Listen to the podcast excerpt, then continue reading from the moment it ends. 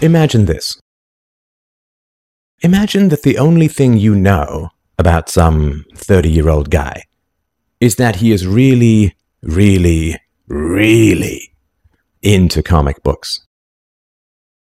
Now, comic books are all about courage and heroism and nobility and fighting and triumphing over evil. This 30 year old man is constantly immersed in these heroic tales. What do you picture when you think of such a man? Do you picture a hero? Or not so much?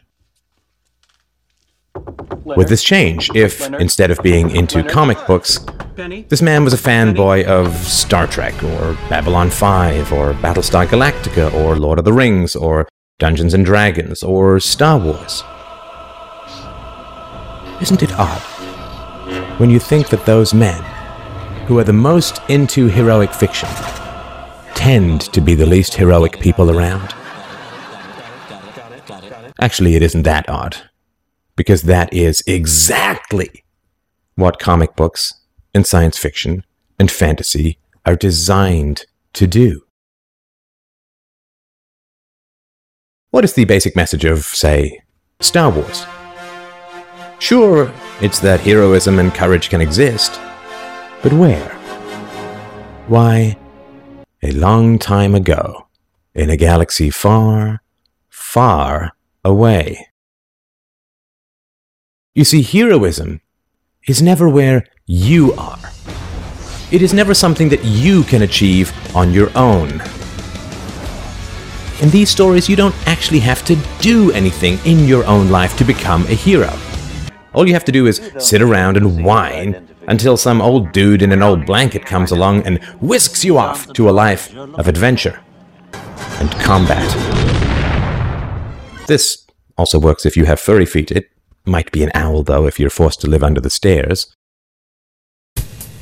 All these mythologies, which have remained essentially unchanged for thousands of years, are entirely about enslaving you and turning you into useful cannon fodder for your masters.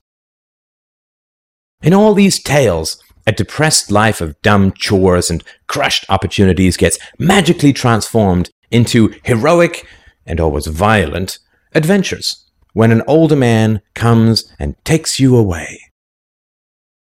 All this is just designed to make you want to go to war when the state comes to kidnap you.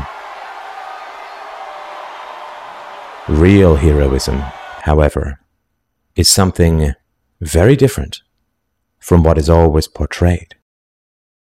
Real heroism is something that you can achieve now, today, in the next hour, if you want.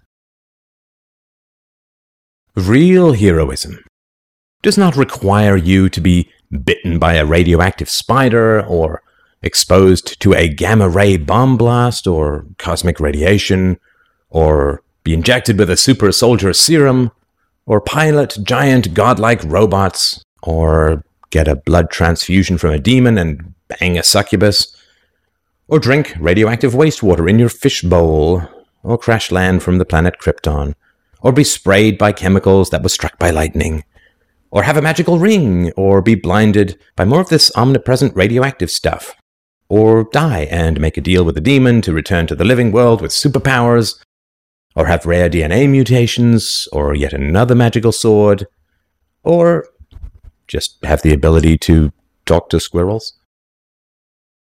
All these stories have exactly the same message.